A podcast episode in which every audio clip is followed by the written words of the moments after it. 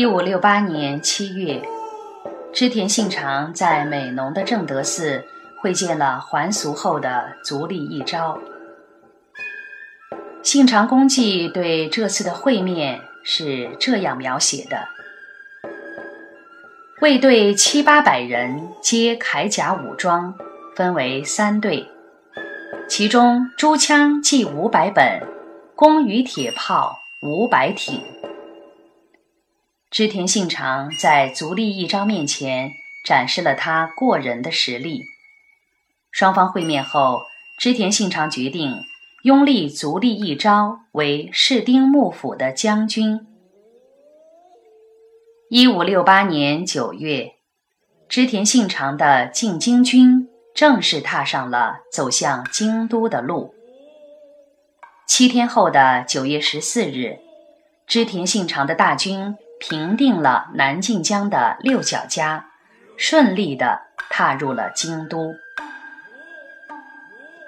在织田信长这个强力后台的支持下，足利义昭于同年十月十八日顺利地继任了室町幕府的第十五代征夷大将军。在出任征夷大将军时，足利义昭将本国寺。作为临时皇宫，但是永禄十二年（一五六九年）一月五日，三好三人众竟然趁织田信长不在时，率领军队紧紧地包围了本国寺。在那留守的将领明智光秀和池田胜正等人，一面拼死作战。一面派人向其父紧急求援。得知了足利义昭被围困消息的织田信长，火速的从其父率领大军赶去救援。在援军和留守部队的配合下，众人终于击败了三好三人众。解决了三好三人众的叛乱事件后，织田信长感到。本国寺并不够安全。吸取了教训的织田信长决定营造一座更为坚固的宅邸，以防此类事情再次。于是，从永禄十二年（一五六九年）二月二日开始，新城正式开始动工。当时所用的建材都是从京城的朝臣的住宅地、寺院。或神社中强行抢夺来的那些被抢夺来的亭石和木石，都作为新城的建材而使用在二条城中。同年四月十四日，第一代的二条城正式建成，足利义昭立即将住处移到了二条城中。这次的修筑仅仅用了两个半月。就完全完工了，新城是筑好了，但是室町幕府的末日之钟也在新城落成的同时响了起来。足利义昭迁入二条城后的第二年正月，织田信长就向他递上了一份殿中预定成规，规定了足利义昭要做什么和不能做什么。图谋把将军傀儡化，看出了信长想法的足利义昭，为了安抚信长，就由朝廷在当年的三月二日派遣正清町天皇的赤使万里小路为房和广桥兼胜两人去面见织田信长，同时要求织田信长就任副将军。但是这一合理的要求却被信长拒绝了，连官职晋升的任命也被信长同时退了回去。感觉到已经失去了将军权威的一招，就秘密地给各地的有力诸侯、寺院和神社发送讨伐信长的命令，同时又暗中与越前招仓氏、晋江前景氏。甲斐武田氏、比瑞山严立寺、本愿寺、一向一葵等大名结成了同盟，形成了一个反对信长的包围网。对足利义昭的行动有所察觉的织田信长，于元龟二年（一五七一年）又向一昭上了五条书，以示警告。但是足利义昭暗中的活动仍旧不停。作为最后的通牒，织田信长又在元龟三年（一五七二年）九月，再次对足利义昭发出意见十七条。但收到了意见十七条的足利义昭，并未放弃反抗的打算。就在天正元年（一五七三年）二月，甲斐的大名武田信玄开始呼应一朝的号召，并举兵上洛。此时，近江石山、今兼田等地筑起了寨，二条城也于同时加深了决，准备拢城。但织田信长于二月二十日从其父出发后不久，石山等地的寨就被明智光秀和柴田胜家所攻陷，织田的大军正式逼近京都。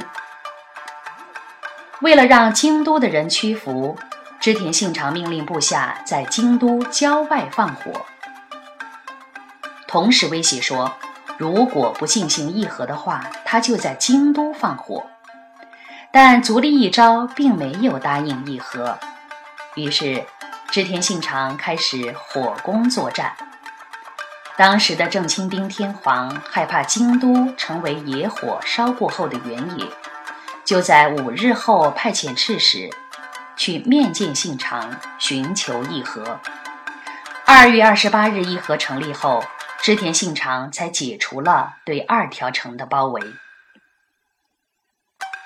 不甘心失败的足利义昭于同年七月三日，在二条城守将、担任牧臣的三渊藤英、细川藤孝的哥哥的帮助下，逃出二条城，固守在宇治胜岛城，并再次举起叛旗。但是他怎么也想不到的就是。武田信玄早已经在三个月前的四月十二日病死了，武田家根本就没有把这个消息放出，他的起兵注定要失败了。七月七日，织田信长带兵包围了三渊藤英把守的二条城，三渊藤英被迫投降。十六日一早，织田信长就准备好了军船。马上渡过琵琶湖，攻打圣岛城。看到了来势汹汹的织田军，足利义昭又想再请天皇调停，然后争取时间。织田信长早就料到了他会再用这一手，于是，一早就派人切断了通向皇宫的路。在走投无路之下，足利义昭只得以自己的亲生儿子为人质。投降信长，虽然保住了性命，但是一个月后他被命令离开京。要是足利尊氏在天有灵看到这个情形的话，也许会为他那不成器的子孙而叹息吧。室町幕府灭亡之后的一段时期内，二条城就成为了织田信长的下榻之处。天正七年。一五七九年，为建造成人亲王的宅邸，重新营造二条新皇宫。二条城被拆卸，拆卸后的材料都成为了新皇宫的建材与石料。也许是天意，从越前招仓家转而投靠信长的足利义昭，被信长拥立而成功上洛。正式就任征夷大将军，位高权重。在很长的一个时期中，他也曾感激地称信长为父亲。但他和织田信长之间的蜜月却不长久。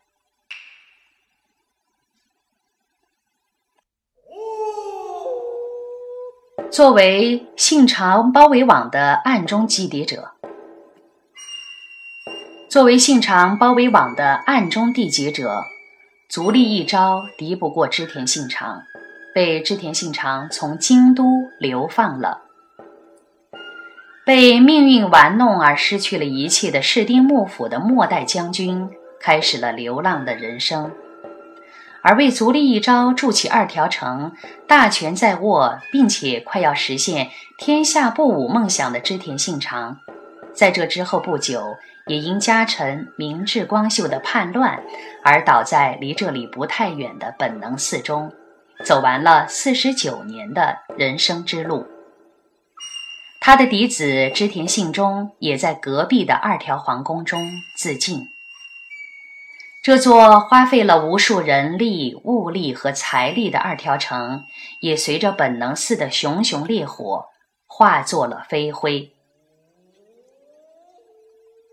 现存的二条城始建于关原合战后的庆长六年（一六零一年）。